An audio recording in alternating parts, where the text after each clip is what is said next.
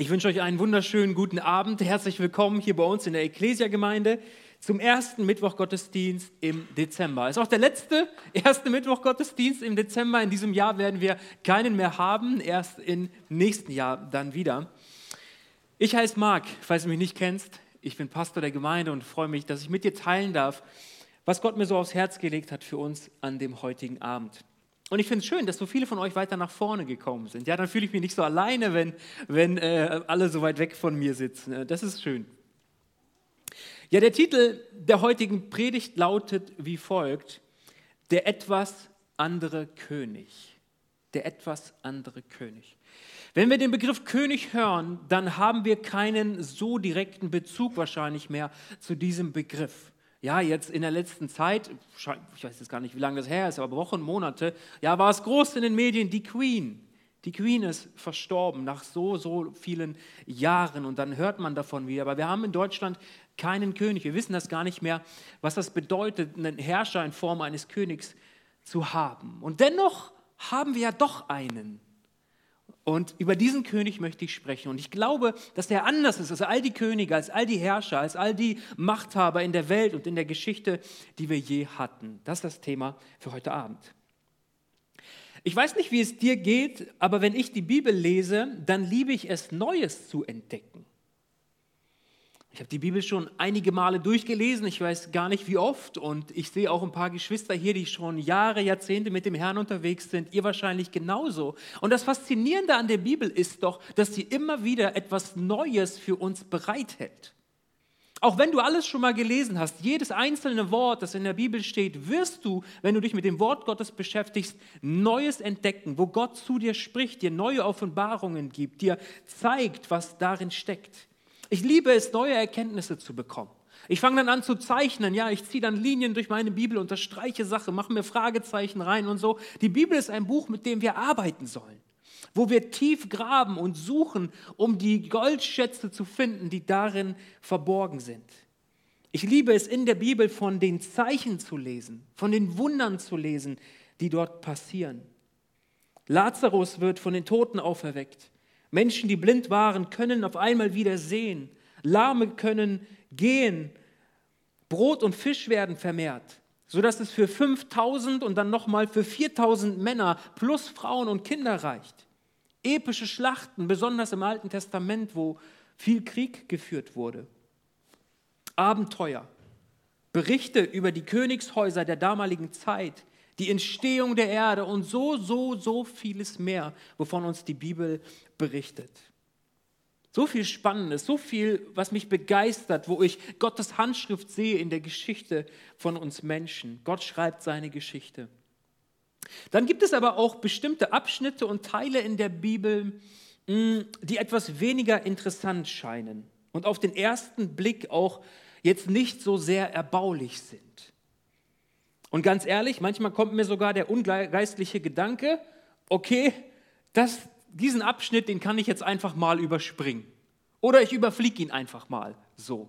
Weiß nicht, wie du deine Bibel liest, aber gerade in diesem Jahr habe ich wieder die Bibel mit einem Bibelleseplan gelesen. Das hilft mir total zu wissen, okay, dieses Stück lese ich heute, dann kann ich mein Häkchen setzen. Ja, wieder äh, geschafft, was ich mir für heute vorgenommen habe.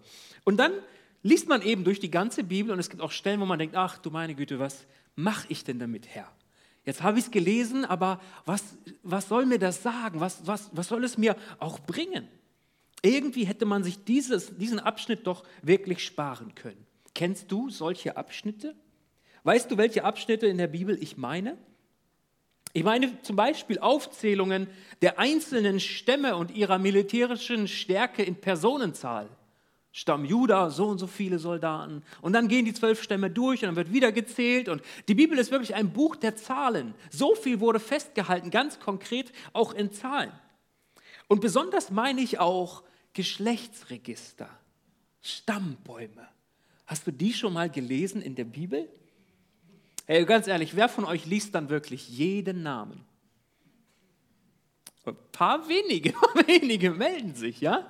Also ich, ich bemühe mich immer, jeden Namen wirklich zu lesen. Und das sind ja auch so untypische Namen so oft. Ne? Da muss man zwei, dreimal lesen, dann nur, wie heißt denn der jetzt da wirklich? Ich gebe dir mal eine kleine Geschmacksprobe aus dem Neuen Testament im Schnelldurchlauf. Ja, unsere Übersetzerin, die Christi, die muss sich jetzt wirklich sputen. Ich werde es mal schnell lesen. Aber dass du mal auf den Geschmack kommst, ja, wovon ich hier spreche, äh, wenn, wenn ich Abschnitte meine, wo ich denke, na nu, das hätte man auch überspringen können. Pass auf. Matthäus Evangelium 1, die Verse 2 bis 9. Hier, für dich zum Mitlesen. Abraham zeugte Isaak, Isaak zeugte Jakob, Jakob zeugte Juda und seine Brüder, Juda zeugte Peretz und Serach mit der Tama, Peretz zeugte Hezron, Hezron zeugte Ram, Ram zeugte Aminadab, Aminadab zeugte Nachschon, Nachschon zeugte Salmon, Salmon zeugte Boas mit der Rahab, Boas zeugte Obed mit der Ruth, Obed zeugte Isai, Isai zeugte den König David, David zeugte Salomo mit der Frau des Uriah, Salomo zeugte Rehabeam, Rehabeam zeugte Abia, Abia zeugte Asa, Asa zeugte und so weiter. Und das ist ein kleiner Teil des ganzen Stammbaums, den der Matthäus hier aufschreibt. Und du liest das in deiner stillen Zeit am Morgen, vielleicht mit deiner Tasse Kaffee oder deinem Lieblingstee, was auch immer, und du stellst dir die Frage, Herr, was mache ich damit? Welche Erkenntnis möchtest du mir geben, auch durch diesen Stammbaum hier heute Morgen? Kannst du also diesen Gedanken nachvollziehen, die einem nahelegen, dass man dieses Stück in der Bibel einfach überspringen sollte. Ich finde etwas anderes, was mir mehr irgendwie sagt, was mir mehr gibt in diesem Moment. Ja, die Bibel ist nicht immer total aufregend und spannungsgeladen, sondern manchmal, so scheint es uns zumindest, scheint es etwas trocken, etwas mh, hm, einfach Fakten, Zahlen, Daten und was mache ich damit mit mein, äh, in meinem Glaubensleben. Doch mit der heutigen Predigt möchte ich euch davon überzeugen, dass es sich dennoch lohnt, die gesamte Bibel zu lesen. Und eben auch diese Stellen, die uns manchmal so trocken erscheinen, wo wir uns die Frage stellen, ja, was mache ich damit? Es lohnt sich.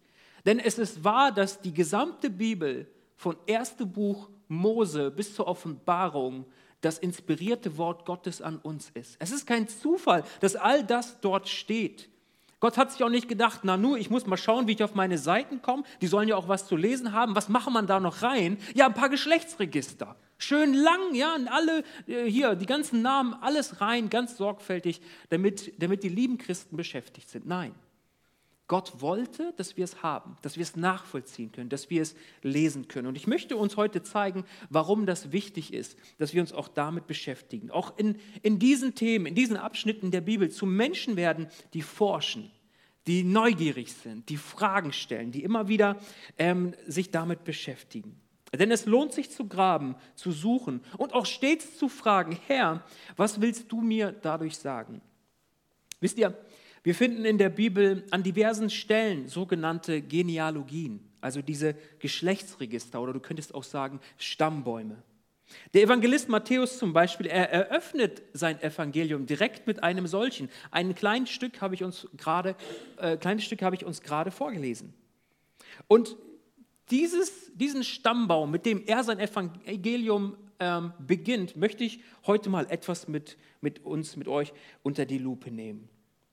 Wir wollen entdecken, was da an Botschaft drinstecken kann, wo man vielleicht am Anfang so schnell drüber liest oder gleich ja den ganzen Abschnitt überspringt. Lasst uns das mal gemeinsam anschauen. Also Matthäus 1, Vers 1. Matthäus kündigt es an. Und ich meine, du musst dir vorstellen, versetz dich doch mal in die Lage von Matthäus. Du hast das Vorhaben, die Geschichte von Jesus, von seiner Geburt, von seinem Wirken, von seiner Kreuzigung und Auferstehung, von seiner gesamten Zeit mit den Jüngern aufzuschreiben, um es festzuhalten für die Nachwelt, um es festzuhalten für diejenigen, die ihn nicht mehr äh, von Angesicht zu Angesicht sehen können, aber dennoch wissen sollen, was geschehen ist. Das Erste, was Matthäus sich dachte, ist, ich muss erst mal klären, woher er kommt, wer er ist, zu wem er gehört. Und so sagt er, dies ist ein Verzeichnis der Vorfahren von Jesus Christus, einem Nachkommen des Königs David und Abrahams. Das ist der erste Vers. So beginnt das Matthäusevangelium. Jesus Christus. Vielleicht sagst du, vielleicht sage auch ich diesen Namen sehr, sehr häufig. Vielleicht auch in unseren Gebeten haben wir es uns zu einer Gewohnheit gemacht, ihn so anzusprechen. Jesus Christus. Aber weißt du, Jesus Christus ist nicht wie Mark Mick, Heinz Schmidt, Maria Müller und so weiter, bloß ein Vor- und Nachname. Man trägt halt einen Namen und heißt halt irgendwie, weil man muss ja auch irgendwie persönlich angesprochen werden können. Das ist der eine Zweck. Natürlich ist es gut, dass wir unterschiedliche Namen haben und dass wir nicht aufeinander zeigen müssen, sondern wenn wir den Namen kennen, können wir uns anreden. Das ist gut, dass das so ist. Aber Jesus Christus ist nicht einfach Vor- und Nachname. Besonders nicht in der hebräischen Kultur, in der Namen immer auch eine Bedeutung hatten. Man suchte sich die Namen nicht nach Klang aus. Ah, das klingt aber schön, ja, das, das möchte ich gern sagen so. Ne? So, so möchte ich, dass mein Kind heißt. Ja, ähm, Gerade äh, auch in unserer Gemeinde sind in den letzten Wochen äh, ein paar Babys zur Welt gekommen und ich weiß nicht, wie die Eltern das machen, ja, ähm, so einen Namen sich auszusuchen.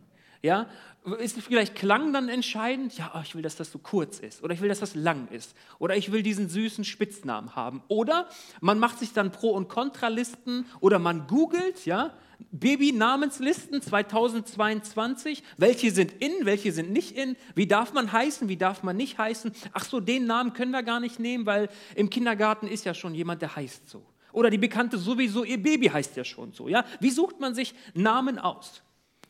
Keine Ahnung, wie dem auch sei. Aber in der hebräischen Kultur war es weniger der Klang, weniger was ist in, was ist nicht in, was ist gerade geläufig und was nicht, ja, sondern die Bedeutung war entscheidend. Was sage ich mit diesem Namen aus? Das ist bei uns nicht mehr so der Fall, ja. Was heißt Mark, ja? Also spielt für keinen, der mich so nennt, glaube ich, eine Rolle. Ich könnte dir sagen, was es bedeutet, aber es hat keine Bedeutung für uns. Damals schon. Und genauso auch bei Jesus. Der Name Jesus im Deutschen wurde aus dem Altgriechischen abgeleitet. Übrigens, vergangenen Sonntag haben wir eine fantastische Predigt gehört, eben auch über diesen Namen. Kann ich dir sehr empfehlen, lege ich dir sehr ans Herz, dir das nochmal anzuhören. Der Name Jesus im Deutschen wurde aus dem Altgriechischen abgeleitet und die altgriechische Bedeutung wiederum wurde von dem hebräischen Namen Jeshua abgeleitet. Welche Bedeutung hat also dieser Name Jeshua?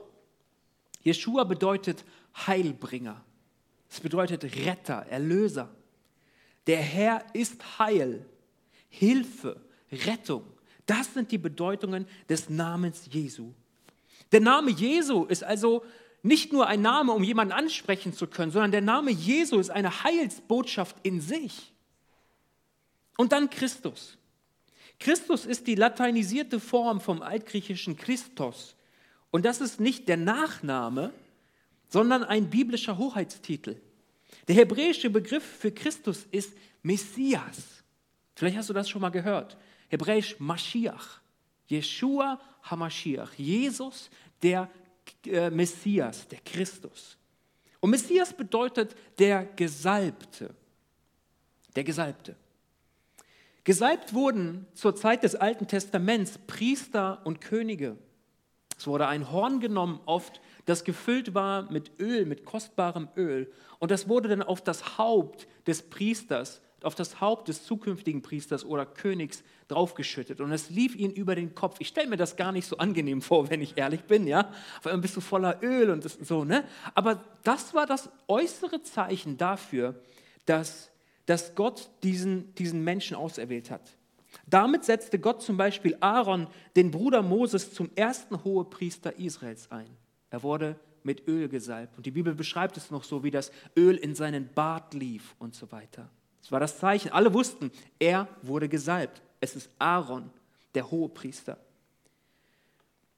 Später wurde dann auch der erste König Saul und dann auch David gesalbt. Vielleicht kennst du die Geschichte aus den Samuel-Büchern, wo Samuel von Gott geschickt wird in einen kleinen Ort und er soll den nächsten König von Israel salben. Er hat er war gehorsam, er nahm sein äh, Horn, er hat da Öl reingefüllt und ging in das Haus, um, um David zu salben.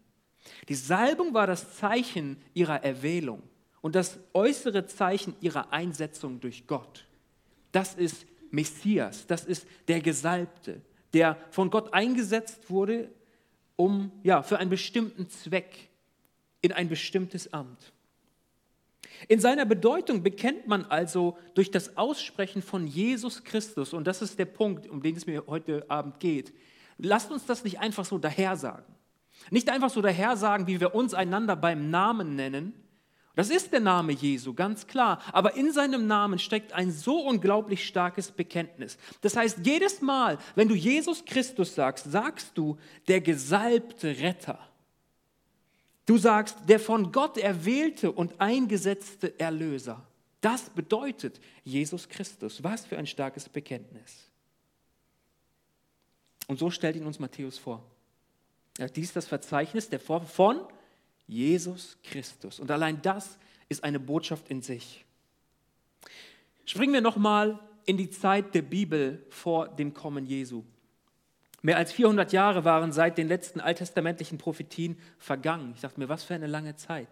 Wenn ich die Bibel so lese, dann ist das so kompakt, so komprimiert. Ich lese Buch hinter Buch, Prophetie hinter Prophetie, Geschichte und Erlebnisse und Zeichen und Wunder mit Gott, sein Handeln und Eingreifen in die Geschichte der Menschen, eins nach dem anderen. Aber die Wahrheit ist, zwischen diesen Ereignissen lagen manchmal Jahrzehnte, ja auch Jahrhunderte in denen es so schien, als ob, als ob Gott gar nicht da sei oder irgendwie abwesend oder irgendwie nicht erreichbar. Und so auch nach der letzten alttestamentlichen Prophetie. Es vergangen, vergingen 400 Jahre. Und die Juden, Juden warteten auf den Christus. Sie warteten auf den Gesalbten, den verheißenen Retter. Und dringend brauchten sie ihn ja auch. Denn Palästina war von der Weltmacht Rom unterdrückt. Sie wollten einen politischen Befreier, der sie erlösen sollte. Aber Gott hatte einen anderen Plan. Matthäus verrät uns hier noch etwas. Jesus ist nicht bloß irgendeiner von vielen, sondern er stammt in direkter Abfolge von dem größten König der gesamten Geschichte Israels ab, von König David. Daher auch die Bezeichnung als Davids Sohn. Denn der Messias wurde aufgrund der alttestamentlichen Prophetie von Nathan aus dem Geschlecht des Königs David erwartet. Und dann verweist er auch auf die Person, bei der er anfängt, über die Genealogie Jesu zu sprechen. Er, er sagt, angefangen bei Abraham, der Patriarch, der Erzvater, der Vater der Israeliten, der Vater des Glaubens. Mit ihm hat Gott angefangen, die Geschichte seines Volkes Israels zu schreiben. Und immer, immer wieder finden wir in der Bibel diese Bezugnahme, der Gott Abrahams, Isaaks und Jakobs ist nicht ein Gott der Toten, sondern ein Gott der Lebenden. Ein Gott, der, der zum, zum Gott wurde und von, von diesen Menschen, von echten Menschen erkannt wurde, sich ihnen offenbarte. Und Matthäus belegt damit die Zugehörigkeit Jesu zum auserwählten Volk Gottes, zum Volk Israel. Übrigens stimmen diese Angaben mit den alttestamentlichen Prophetien über den Messias, also den Christus, überein. Es gibt unwahrscheinlich viele Prophetien über das Kommen des Messias. Und Jesus kam und so viele haben es dennoch nicht wahrhaben wollen. Zum Beispiel, dass er in Bethlehem geboren werden sollte, eben auch als ein Sohn Davids. Und das belegt Matthäus hier, indem er sagt, aus, dieser, aus diesem Stammbaum kommt er auch. Nun müssen wir über die Stammbäume wissen, in der Antike war es für Könige, für die Gesalbten unwahrscheinlich wichtig, eine einwandfreie Genealogie zu haben. Die haben sich einen Beruf und ich stamme von König sowieso ab und weißt du, was der alles erreicht hat und das ist mein Ur-Ur-Ur-Großvater und so weiter und so fort. Das war ganz, ganz wichtig. Das Blut musste rein sein. Das Adelsgeschlecht sollte und durfte sich nicht mit dem gemeinen Volk vermischen.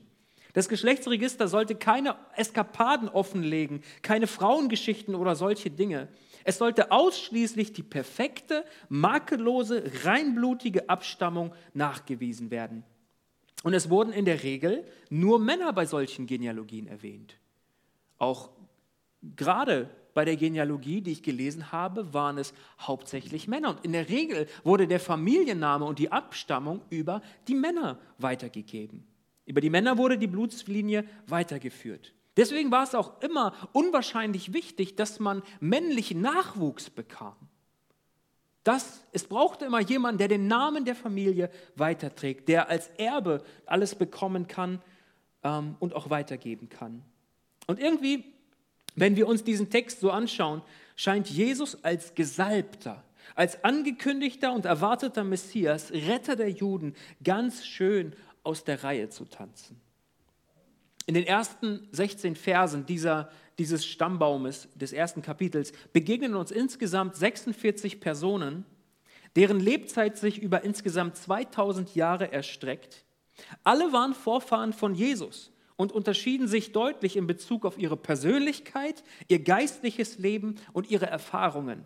Es gab zum Beispiel diese Glaubenshelden, die so die, die Erzväter des Glaubens, Abraham, Isaak und Jakob. Ihre Geschichten sind sehr detailliert in der Bibel ähm, ähm, ja, zusammengefasst. Wir lesen viel über sie und was sie mit Gott erlebt haben. Was für einen Glauben haben diese Männer gehabt? Dann gab es andere mit einem sehr zweifelhaften Ruf. Zum Beispiel Rahab und auch Ruth. Darüber werden wir heute noch ähm, im Detail sprechen. Wieder andere waren ganz gewöhnliche Menschen.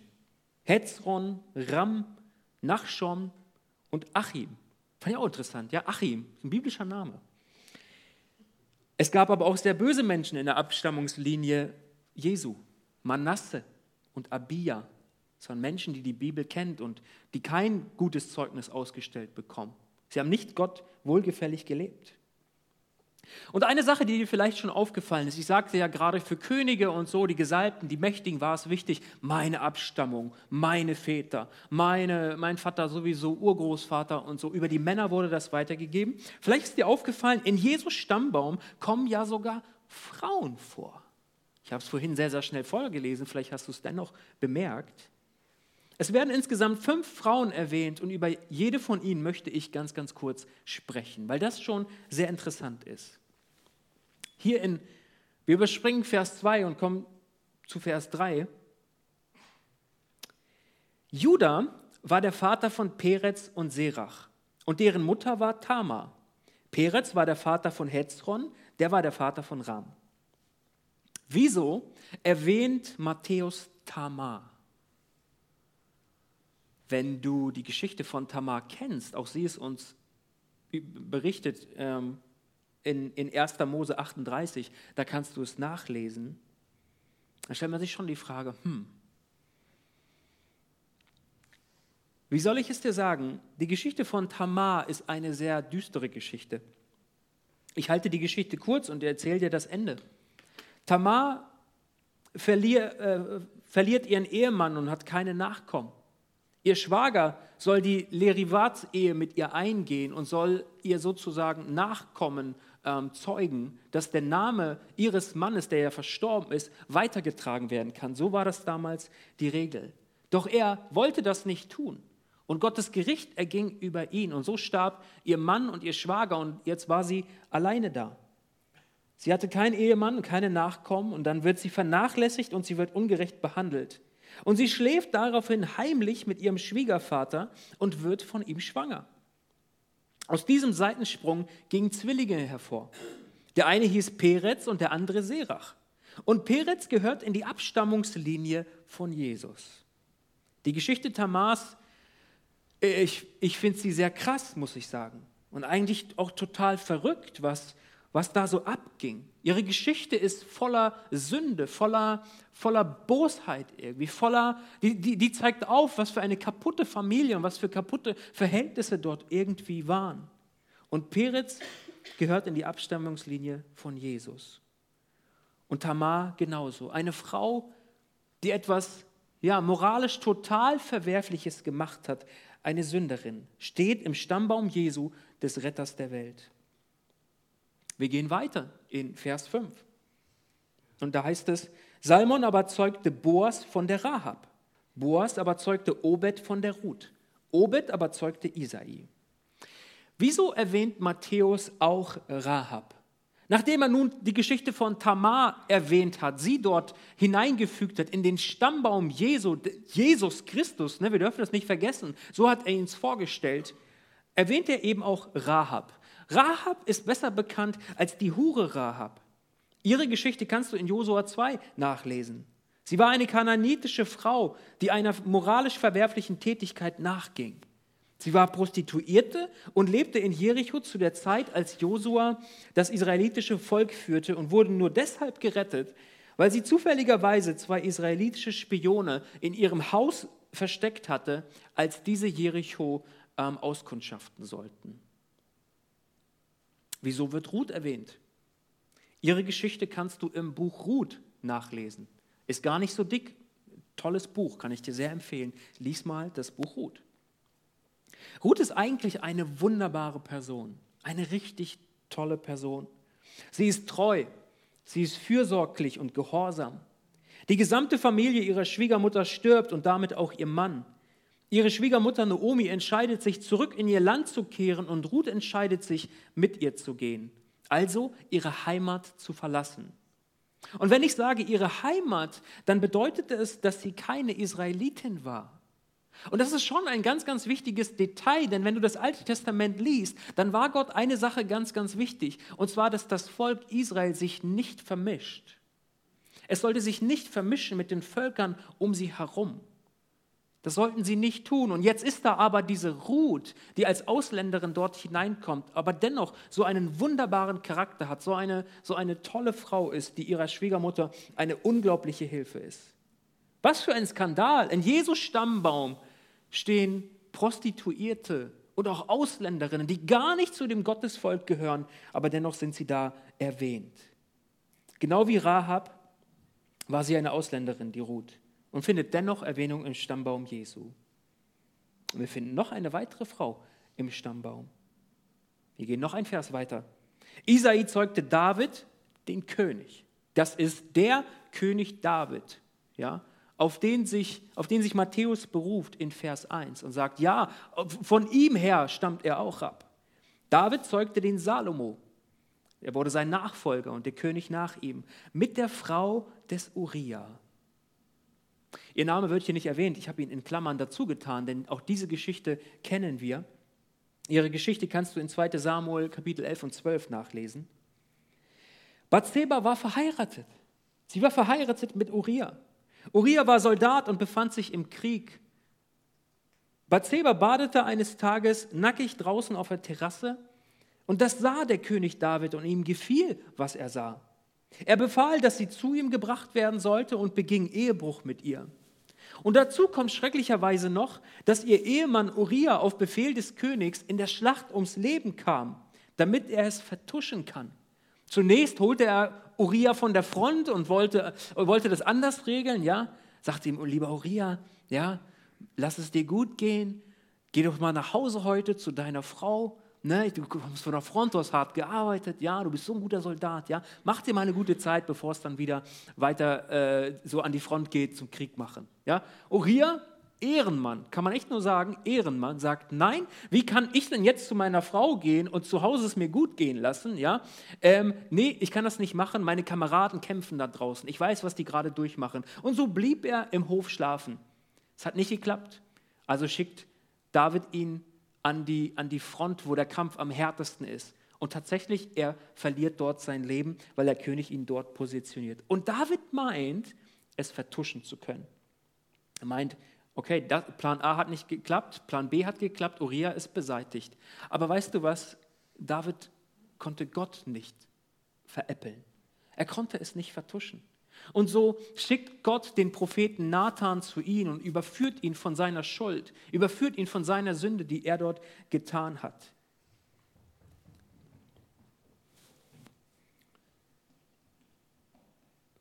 Er konnte es letztendlich nicht vertuschen, weil Gott alle Dinge kennt. Und auch diese Geschichte von diesem einflussreichen und wichtigen König, König David, ist ebenfalls mit drinne in dem Stammbaum von Jesus. Und dann springen wir eigentlich so ans Ende des, des Geschlechtsregisters, Vers 16. Jakob aber zeugte Josef, den Mann Marias, von welcher Jesus geboren wurde, der Christus genannt wird. Ihr seht, der Stammbaum endet hier bei Josef, bei dem Mann. Immer über den Mann wurde er übertragen. Die Verlobungsgeschichte von Maria und Josef lief aufgrund von Gottes Eingreifen auch alles andere als optimal, oder? Ich meine, Maria ist, ist, ist uns so ein Vorbild, das wäre eine Predigt für sich wert, wie sie Gott gehorsam ist und sagt, ja Herr, alles, was du mir gesagt hast, das geschehe mir so. Ich bin, ich bin deine Magd, ich, ich beuge mich vor dir, ich will, dass es genauso geschieht, wie du es tun möchtest, Gott. Aber ihre, ihre Geschichte mit Josef und eben mit der Ankündigung, dass sie schwanger werden wird, das wurde schon zu einem Problem. Und ich glaube, dass sie sich den einen oder anderen Gedanken gemacht hat. Wie soll man das überhaupt erklären?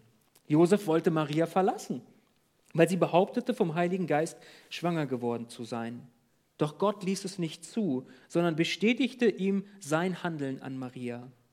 Wisst ihr, wenn wir Menschen zu uns nach Hause einladen, dann finde ich persönlich das immer total interessant und ich frage Paare gerne, hey, was ist eigentlich eure Geschichte? So, wie habt ihr euch kennengelernt? Ja? Wie kommt es, dass ihr beiden ein Paar seid oder verheiratet oder was auch immer? Ich finde das immer total interessant, wie sich zwei Menschen so treffen, wie sich ihre Wege kreuzen, wo auch manchmal so das Wirken Gottes zu sehen ist, ja? wo, wo Gott Dinge zusammengeführt hat. Ich, ich liebe das total. Und jetzt habe ich mir vorgestellt, ich frage mal Maria und Josef. Maria ist schwanger, die beiden sind eingeladen zu uns nach Hause. Und ich frage die beiden mal, ich kenne die Geschichte nicht, ja? Angenommen, ich habe die Bibel noch nicht gelesen und frage Maria, ey, ihr beiden, also richtig toll, ihr erwartet ein Kind, ne? Wie wunderbar. Erzählt doch mal, wie habt ihr euch kennengelernt, ja? Wie kommt es, dass ihr geheiratet habt? Und ich kann mir nur so vorstellen, wie beide dann so, huiuiui, wie soll man das jetzt erklären, ne? Wie soll man das denn jetzt einem anderen erklären, dass Josef eigentlich gar nicht der leibliche Vater ist, wie aber dennoch verheiratet? Oh, schwierig. Und auch das verheimlicht die Bibel nicht. Das wird uns dann später in den Evangelien sogar noch entfaltet und näher erklärt, was Gott da getan hat. Und wenn man das alles so liest, oder? Wenn man sich diesen Stammbaum vor Augen hält und all diese, diese, diese Geschichten sieht und die Frauen mit ihren, mit ihren, mit ihren äh, Umständen und so weiter, kann man sich schon die Frage stellen, Mann, Mann, Mann, was geht denn hier ab? Was ist das denn für, für eine Show hier, oder? Ich dachte, die Bibel wäre ein heiliges Buch. Lauter frommer Leute. Lauter frommer Dinge, die für Christen wichtig sind und im Glauben gefestigt zu werden und im Glauben zu wachsen.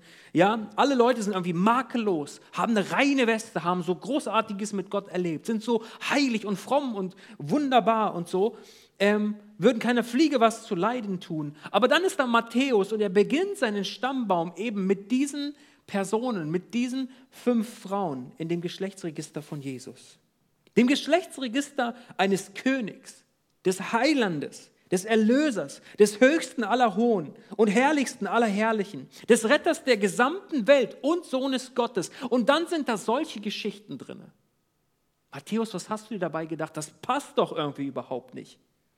Matthäus hätte sie doch einfach auslassen können. Wieso hast du nicht einfach nur die Männer aufgezählt und die Frauen noch dazu. Das hätte man doch schön wegstreichen können. Ist doch egal. Wenn da nur die Männernamen gestanden wären, hätte vielleicht auch keiner an die Geschichten gedacht. Aber nein, es war ihm wichtig, sie aufzunehmen. Hätten wir das so gemacht, wenn wir die Geschichte Jesu geschrieben hätten?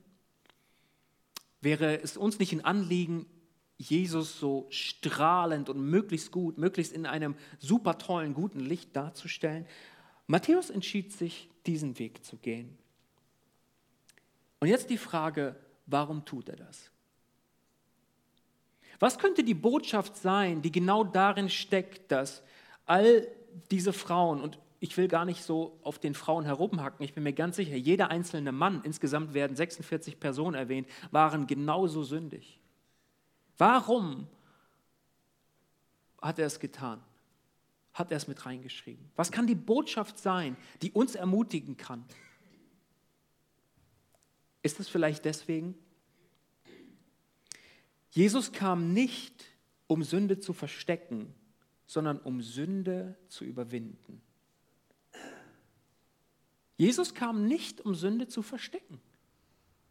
Weißt du, dass Jesus gar keine Angst vor Sünde hat? Weißt du, dass Jesus überhaupt gar keine Berührungsängste mit Sünde hat? Er, er muss nicht aufpassen, dass sein weißes, strahlend helles Gewand irgendwie Flecken bekommt. Oh nein, ich darf zu den Sündern nicht gehen, sonst, ja, ähm, weiß ich, werde ich noch dreckig oder ich, ich verunreinige mich oder so. Wenn du die Bibel aufmerksam liest, dann siehst du, dass das Gegenteil die Wahrheit ist. Jesus war gerade da, wo die Sünder waren.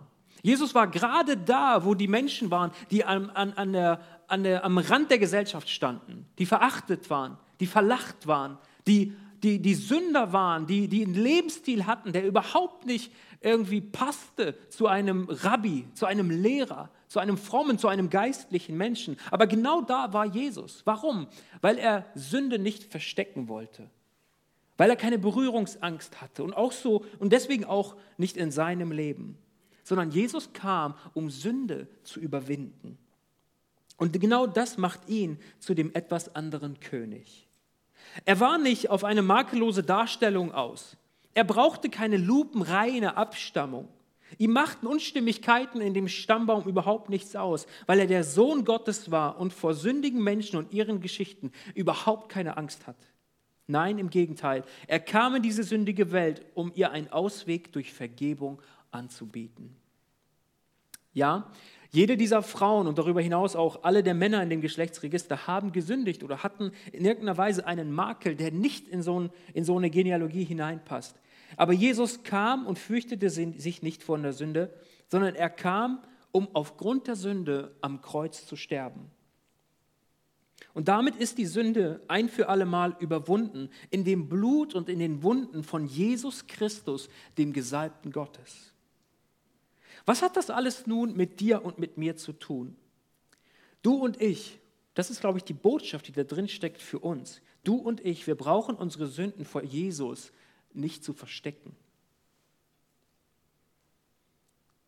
Neben dem Fakt, dass wir es überhaupt gar nicht können. Wir brauchen es nicht. Denn Jesus fürchtet sich nicht davor. Er kennt sie eh. Er kam, um gerade dafür sein Leben zu lassen. Er gab es freiwillig, aus purer, aus reiner Liebe zu uns. Und genau das hatte auch Matthäus erlebt, der Schreiber dieses Evangeliums. Später berichtet er auch über seine Geschichte, wie er zu Jesus fand. Er war ein Zöllner, ein Steuereintreiber und ein Betrüger. Er war ein Sünder. Wenn jemand ein Sünder war in den Augen von Juden, dann war es Matthäus, ein Zöllner. Denn er arbeitete nicht nur für den Feind, für die Römer und, und hat für sie die Steuern äh, einkassiert. Nein, er hat seine eigenen Leute total abgezogen und wurde dadurch selber reich. Er wurde verachtet. In der Bibel finden wir manchmal den Ausdruck die Sünder und Zöllner. Es gibt Sünder und dann gibt es die Zöllner. Die sind noch eine, eine Stufe drunter. So schlimm. Und dieser Matthäus wird von Jesus angesprochen, der so verachtet war und wird in die Nachfolge gerufen Jesus kam zu ihm, er aß sogar mit ihm. Er wurde gerettet und wurde zu einem feurigen Jünger Jesu. Wie würde mein und dein Stammbaum aussehen, wenn ihn jemand schreiben würde? Welche Rahmenbedingungen würdest du nennen? Welche Dinge wären dir wichtig? Welche Person würdest du gerne herausstreichen? Welche, wenn über dich eine Biografie geschrieben werden würde, was sind die Geschichten, die du jemandem erzählen würdest, und welche würdest du auslassen? Angenommen, ich käme zu dir und sagte, hey, du bist so eine interessante Person, ja, und ich habe so viel Zeit, ich will eine Biografie über dich schreiben. Hey, lass uns einen Termin machen, ich lade dich auf einen Kaffee ein oder zwei oder drei und du erzählst mir deine Geschichte. Ich will das notieren und dann werden wir eine Biografie über dich schreiben. Welche Geschichten erzählst du? Und welche lässt du aus? Was soll enthalten sein? Was sollen andere über dich lesen können? Was sollen andere von dir sehen? Was soll, was soll auch Gott vielleicht über dich denken? Was würden wir sagen und was nicht? Wie wollen wir nach außen wirken? Ich glaube, das Internet und die sozialen Medien heute haben einen hervorragenden Raum geschaffen, in dem man sich selbst zur Schau stellen kann. Du brauchst eine Person noch nie in deinem Leben gesehen haben und persönlich gar nicht kennen, aber du kriegst schon ein Bild, das du bekommst ähm, und die Person kann zu 100 Prozent steuern, wie es aussieht. Gibt es auch in unserem Leben Dinge, die wir versuchen unter den Teppich zu kehren, den Gott, den Jesus nicht sehen soll? Dreck unter dem Teppich ist immer noch Dreck. Er ist nicht weg. Er ist nur unter dem Teppich. Er ist nicht zu sehen, aber er ist immer noch da. Doch Gott sieht auch unter den Teppich. Und da ist für mich die Geschichte von David so entscheidend und so wichtig, die ja auch vorkam. Mit der Bathseba. David wollte es vertuschen, aber Gott hat es gesehen und er hat ihn daraufhin angesprochen. David tat Buße daraufhin. Er ist umgekehrt von, von seiner Schuld und, und Gott hat ihm vergeben. Weißt du, Jesus sagt an einer Stelle über seine Aufgabe und seinen Dienst folgendes in Lukas 5, 32. Jesus sagt, ich bin nicht gekommen, Gerechte zu rufen, sondern Sünder zur Buße. Ich bin nicht gekommen in erster Linie für diejenigen, die von sich selber sagen, ich bin ja so ein toller Hecht. Ich bin ja so toll religiös drauf. Weißt du, wie oft ich bete? Weißt du, wie oft ich in die Kirche gehe? Weißt du, wie viele Gebete und Bibelverse ich auswendig sagen kann? Ganz ehrlich, wenn es möglich wäre, eigentlich müsste ich einen halben Meter über der Erde schweben, so heilig bin ich. Ich sage, zu diesen Menschen bin ich nicht gekommen, die von sich selber denken, ich bin ja so gut. Ich bin ja so gut, ich jeden Tag eine gute Tat und ich gebe meinen Zehnten und ich bin in der Kirche und dieses und das und jenes. Ich sage, mit denen, zu denen bin ich gar nicht gekommen. Ich bin gekommen zu denjenigen, die überführt sind von ihrer Sünde und die wissen, ich brauche einen Retter. Ich brauche einen Erlöser. Ich brauche jemanden, zu dem ich gehen kann, wo ich das alles nicht verstecken muss, sondern dem ich das abgeben kann. Er ist gekommen für Sünder zur Buße, zur Umkehr. Die es nicht verstecken, sondern ihm hinlegen und sagen, Jesus, hier ist es. Weißt du, Jesus hat nicht aufgehört, Sünder zur Buße zu rufen. Er tut es auch heute noch. Er ruft mich und dich. Er ruft uns. Der Stammbaum Jesu ist uns bei näherer Betrachtung eine große Ermutigung, mit allem zu ihm zu kommen und nichts verstecken zu wollen. Und das will ich dir heute Abend zusagen. Du brauchst nichts verstecken. Glaub nicht der Lüge, du könntest es. Gott kennt es doch eh. Glaub nicht der Lüge, dass du es nicht wert bist, jetzt in dem Zustand von was auch immer zu Gott zu kommen.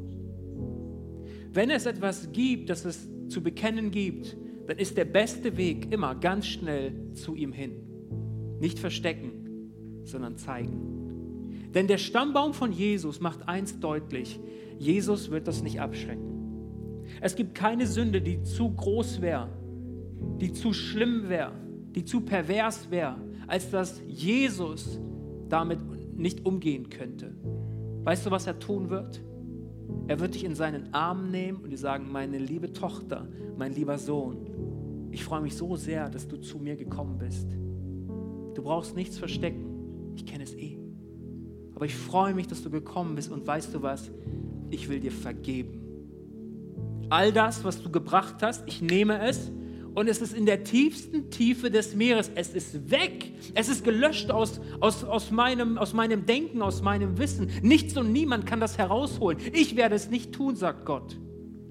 Aber dann kommt manchmal der Feind und sagt, ach weißt du noch, da war doch was. Und so willst du zu Gott kommen? So willst du in die Kleingruppe gehen? So willst du am Sonntagmorgen in den Gottesdienst gehen und dann auch noch deine Hände heben, wenn du den Herrn anbetest? Lass die mal schön unten. Setz dich hin. Wie willst du dich jetzt freuen an Gott? Da war doch was. Aber Jesus sagt und sein Stammbaum macht es deutlich, du brauchst nichts verstecken. Vergeben ist vergeben bei ihm. Wir Menschen sind nicht so gut im Vergeben, aber Gott ist es schon. Bei ihm gilt wirklich vergeben und vergessen. Es ist weg.